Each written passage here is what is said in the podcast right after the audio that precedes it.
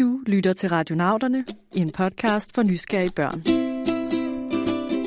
Mit navn er Lisa. Og mit navn er Karen. Grønne gardiner af lys, der bølger over himlen. Og så her og der, lidt lilla, der bølger med. Det ligner noget fra en film om magiske væsner. Og det lyder måske også som noget, der kunne findes i film. Men den er god nok. Nordlys findes, og i dag skal vi finde ud af, hvorfor. Hej radionauter. Jeg hedder Alvin, og jeg er 8 år, og jeg bor på Bornholm. Jeg kunne godt tænke mig at vide, hvordan øhm, nordlys opstår. Hej radionauterne. Jeg hedder Aya og er 8 år. Jeg vil gerne spørge om, hvad er nordlys lavet af?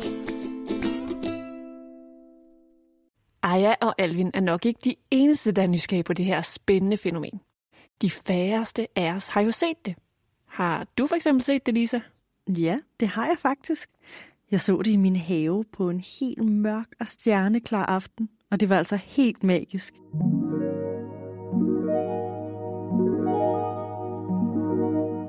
Lige pludselig stod der sådan nogle lysende søjler op på himlen, som var helt grønne i starten, men så endte de med at blive røde, indtil de bare var væk igen. Ej, hvor er du altså heldig. Det der med nordlys handler altså om at være på det rette sted på det rette tidspunkt. Og det har Cecilie Nørholm fra Planetariet prøvet. Hele to gange endda. Jeg har faktisk været så heldig at se nordlys øh, to gange før. Og den ene gang var på Grønland, tæt på Nuuk, og den anden gang, det var lige her i januar måned, oppe i øh, Tromsø i Nordnorge. Og det er bare en vild oplevelse. Altså sådan, for det første så er det helt vildt flot og, og spændende at se på, men det kan også godt være sådan ikke uhyggeligt, men det kan godt sådan se sådan lidt underligt ud på himlen. Man kan godt forstå, at, at folk har undret sig rigtig meget over, hvad søren det er for noget. Cecilie er astrofysiker, og ligesom vores nysgerrige lyttere, har Cecilie også undret sig meget over nordlyset. Så hun har læst og læst, og så har hun været på ekspeditioner for at undersøge det nærmere. Det her næsten magiske fænomen i den mørke nat. Og så lige pludselig, så øh, begynder himlen ligesom sådan at lyse op i sådan nogle bånd. Nogle af dem, de sådan bevæger sig måske lidt frem og tilbage. Der er også nogle, der krøller lidt rundt. Men det ligner simpelthen, at, øhm, at himlen den gløder. Så det er ikke på samme måde som fyrværkeri, hvor det ligesom sådan lyser kraftigt, og så forsvinder igen. Det er sådan en, en glød, der ligesom øh, breder sig. Det ligner næsten sådan en, en lysende tåge på, øh, på himlen. Og så kan det jo skifte øh, farver. Det, som man ser nordlys øh, mest være, det er sådan en øh, grøn, øh, turkis farve. Men en gang imellem kan det også godt være noget rødt, og måske endda noget blåt, hvis man er rigtig heldig.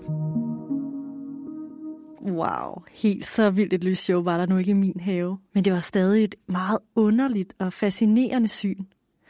Nordlyset har altså altid fascineret os mennesker, også længe inden vi vidste, hvad det egentlig var.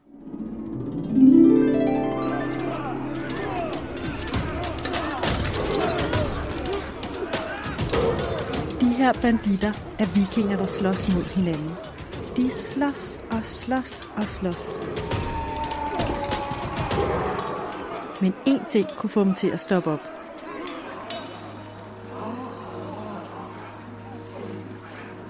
I stedet for at svinge deres svær, så står de altså nu og glor op i luften med åben mund.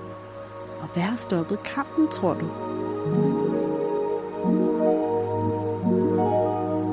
Det er selvfølgelig nordlyset. Det er valkyrierne. Vikingerne så det grønne lys på himlen som et tegn for guderne om, at valkyrierne, nogle kvindelige krigsguder, er klar til at bestemme, hvem der skal med op i himlen og altså, ja, dø. Og hvem der får lov til at leve.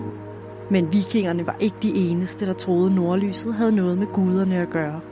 For eksempel troede samerne i Finland, at det var de døde sjæle, som svævede over hovederne på dem.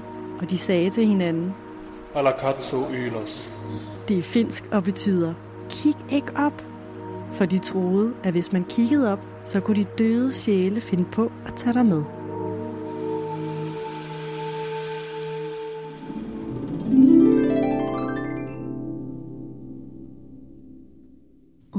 Da, sikke nogle historier.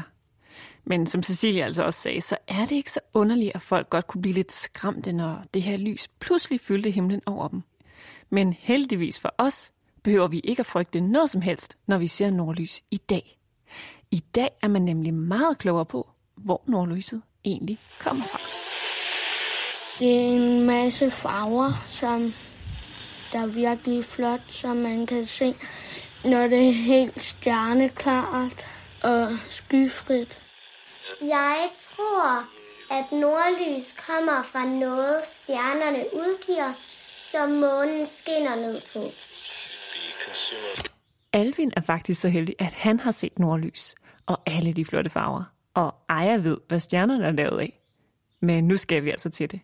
Hvad er nordlyset lavet af? Jamen, der skal tre ting til, kan man sige, sådan en opskrift på nordlys. Det ene det er, at man har en atmosfære, altså et lag af luft omkring sin planet. Det har vi her på jorden heldigvis. Og så skal man også have et øh, magnetfelt. Det har jorden også, og det er vi rigtig glade for, for det hjælper os med at beskytte os mod nogle ting ude for rummet. Og så skal man altså have en, øh, en stjerne, eller ligesom solen, som kan udsende en hel masse de her partikler og give det her nordlys.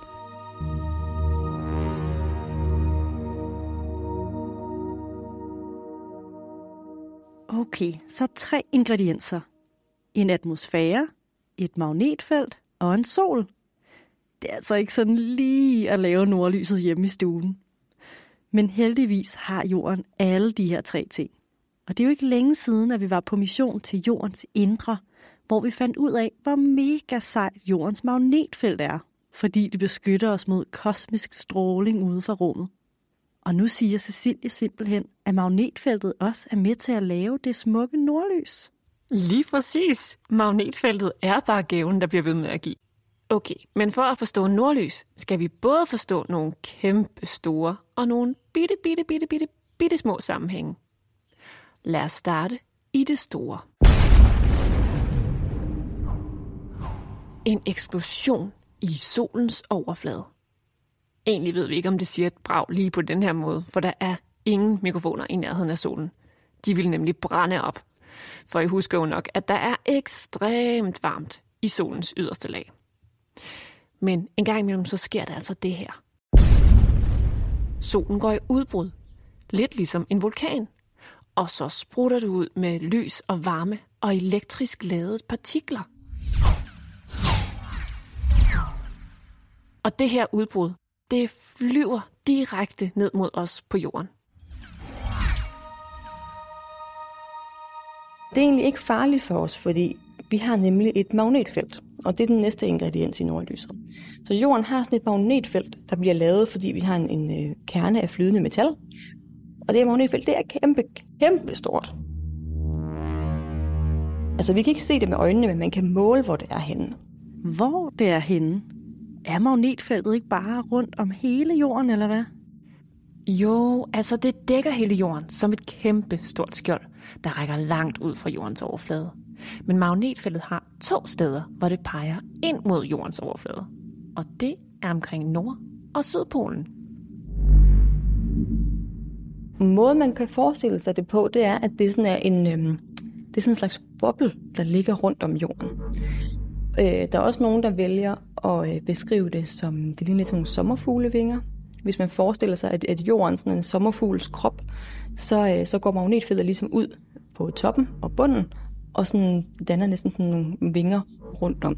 Men det pakker ligesom hele jorden ind. Som en sommerfugl simpelthen. Det lyder altså smukt. Tænk, at noget så farligt og voldsomt som soludbrud kan blive til noget så smukt og fredeligt som nordlys. Det er altså lidt fantastisk. Men hvor kommer alle farverne så fra? Ja, der rykker vi så til de mindste elementer i nordlyset.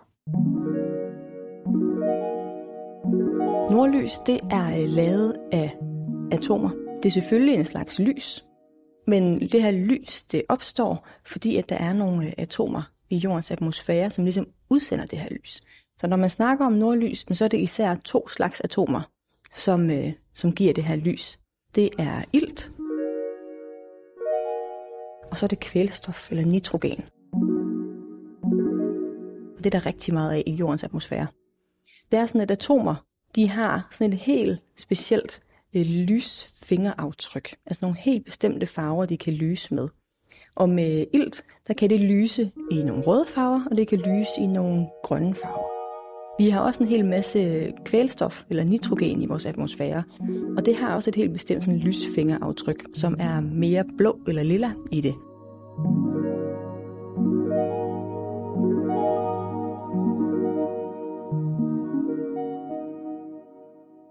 Ilt, den kender vi jo. Det er den gas, der er i luften, der gør, at vi kan trække vejret. Det er helt rigtigt. Men faktisk er luften omkring os kun en mindre del ilt. En langt større del er noget, der hedder kvælstof. Og ja, det lyder ret farligt, men det er altså ikke noget, der kvæler os. Det er faktisk også noget, vi har brug for for at leve. Både os og alle planter og dyr. Og de her forskellige atomer, vi har i atmosfæren omkring jorden, de kan altså lyse op. Men det gør de kun, når de bliver bombarderet af de her vilde soludbrud.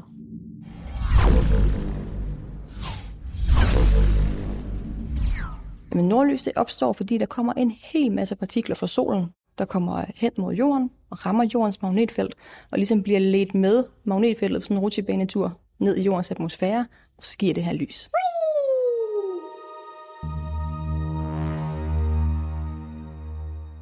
Men nu er det tid til en udfordring. Kan du høre, hvad det her er? Det er et dyr, som ikke lever i naturen her i Danmark. Det bor nemlig steder, hvor det er meget koldt og hvor der er meget is. Men så afslører vi heller ikke mere. Du får svaret sidst i afsnittet. Jeg tror, at en solvind er et stjerneskud fra solen. Lilla, grøn, blå. Det er noget magnetisme. Og solens stråler, der rammer hinanden. Alvin og Aya har jo helt ret i, at solen er en af hovedingredienserne i nordlyset. Så selvom det godt kan ligne, at det er en, der står nede på jorden og lyser op på himlen med en magisk lommelygte, så ved vi altså nu, at nordlyset bliver skabt, når en hel masse partikler fra solen møder jordens magnetfelt og rutscher ned i atmosfæren, hvor de små atomer lyser op i flotte farver. Vores øjne kan bedst se den grønne farve, men der er også typisk både lilla og blåt. Men Karen, hvorfor kalder man det egentlig nordlys? Hvorfor ikke øh, soludbrudslys eller magnetlys? Jamen nordlys hedder nordlys, fordi man kan se det heroppe øh, nordpå. Og faktisk hedder det ikke kun nordlys. Det hedder også sydlys.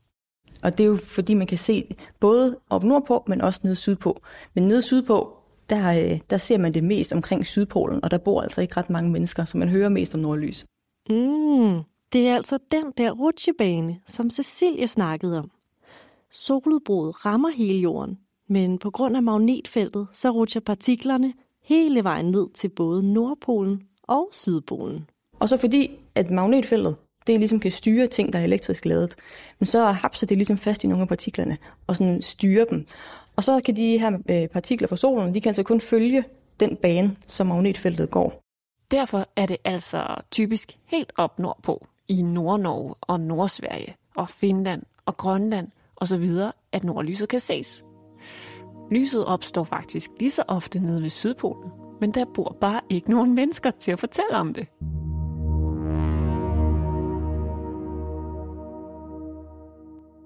De her skyer, de kommer henholdsvis nord og sydfra. Prøv at se, de her skyer her, de bevæger sig op over Spanien og giver en del regn. Samtidig så bevæger skyerne herop sig en lille smule mod syd.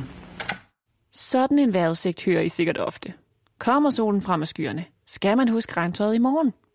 Men der findes også en anden vejrudsigt, nemlig den om rumværet. Når man skal prøve at forudsige nordlys, så øh, kigger man rigtig meget på, hvad der foregår på solen.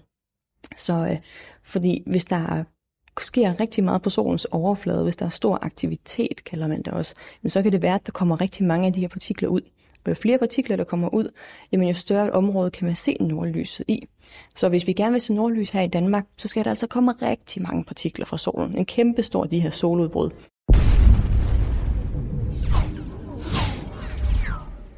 Så kan det være, at i morgen eller i overmorgen, så kan der måske være chance for at se nordlys her i Danmark. Og det er sådan ligesom den måde, vi kan lave øh, rumvejrudsigter på. Og det var faktisk sådan en rumvejrudsigt, jeg brugte. For jeg havde nemlig læst, at der havde været et meget kraftigt soludbrud, og at chancerne for at se nordlys helt hernede i Danmark var gode. Og så var jeg altså også heldig. Det må man sige. Men måske du derude også kan være heldig, for solen skulle gerne give en masse store udbrud de kommende år. Solen, den har sådan en, øh, en cyklus, kalder man det. Den sådan, så bliver den mere aktiv og mindre aktiv. Det er lidt ligesom, øh, vi har en dag her på jorden, så sover man om natten, og så om dagen, så er man ude og løbe rundt. Men for solen, der tager det bare meget længere tid. Det tager 11 år. Så den har en periode, hvor den er ret stille, hvor der ikke sker så meget, og der ikke kommer så mange partikler ud. Og så er der en periode, hvor der sker ret meget. Og vi er sådan på vej ind i den periode, hvor der sker rigtig meget. Så øh, der kommer mere og mere aktivitet på solen, så kommer der flere og flere af de her partikler ud, og det giver altså mere og mere nordlys her på jorden. Så er den opfordring givet videre. Tænk, hvis man kunne være så heldig at se det selv. Men husk lige, at ligesom med alle andre lysende ting derude i rummet, så er det en rigtig god idé, hvis man leder i mørke. Så man skal ud et sted, hvor der er mørkt, og så lige sådan give øjnene lidt tid til at, at vende sig til mørket. Så er det rigtig godt at gå hen et sted, hvor man også kan se øh, mod nord. For når vi ser nordlys, især her i Danmark, jamen, så er det altså mod nord, og så er det sådan meget lavt nede på himlen, sådan tæt på horisonten. Så øh, en rigtig god idé kan være at gå ud til et sted, hvor der er meget fladt, det kan være en mark. Det kan også være at gå ud til en strand, måske, hvor man kan se over noget vand, fordi der plejer at være rigtig mørkt. Og så skal man virkelig sådan have sin tålmodighed med, og det er noget, der er sådan rigtig træls at sige. Men man kan godt komme til sådan at stå og vente lidt, når man gerne vil se nordlys. Altså, fordi så lige pludselig så er det der, og så er det der måske i nogle minutter, og så kan det bare forsvinde igen. Og nu er det desværre snart ved at være tid til, at vi i hvert fald forsvinder igen men vi skal lige nå at afsløre udfordringen. Det var en isbjørn. Isbjørn lever nemlig rigtig nordligt. For eksempel i Grønland. Og der er altså masser af nordlys. Men faktisk det allerbedste sted, man kan se nordlys. Det er nok ikke noget, nogen af os lige kommer hen til, men øh, det er faktisk planeten Jupiter. Jupiter har det kraftigste magnetfelt i hele solsystemet, så der er virkelig vildt nordlys. Så det, det synes jeg er sindssygt fedt at tænke på. At når man kigger op på de stjerner, der er på himlen, så okay, mange af dem har planeter omkring sig. Og hvis nogle af de planeter har en atmosfære og magnetfelt, så er der også nordlys på dem. Det, det synes jeg er vildt fedt. Det er da mega fedt. Det vil jeg altså også tænke på næste gang, jeg kigger på stjerner. Tusind tak til Aya og Alvin for at være nysgerrige på det fantastiske nordlys og tusind tak til Cecilie fra Planetarium for at dele al sin fantastiske viden med os. Husk, at I altid kan finde os på vores hjemmeside, radionauterne.dk, på Facebook og Instagram. Tak fordi I lyttede med.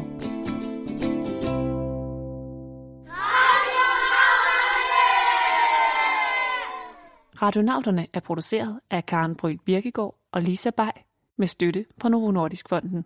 Med os i redaktionen sidder Laurits Løsø Faglig og Philip Søborg.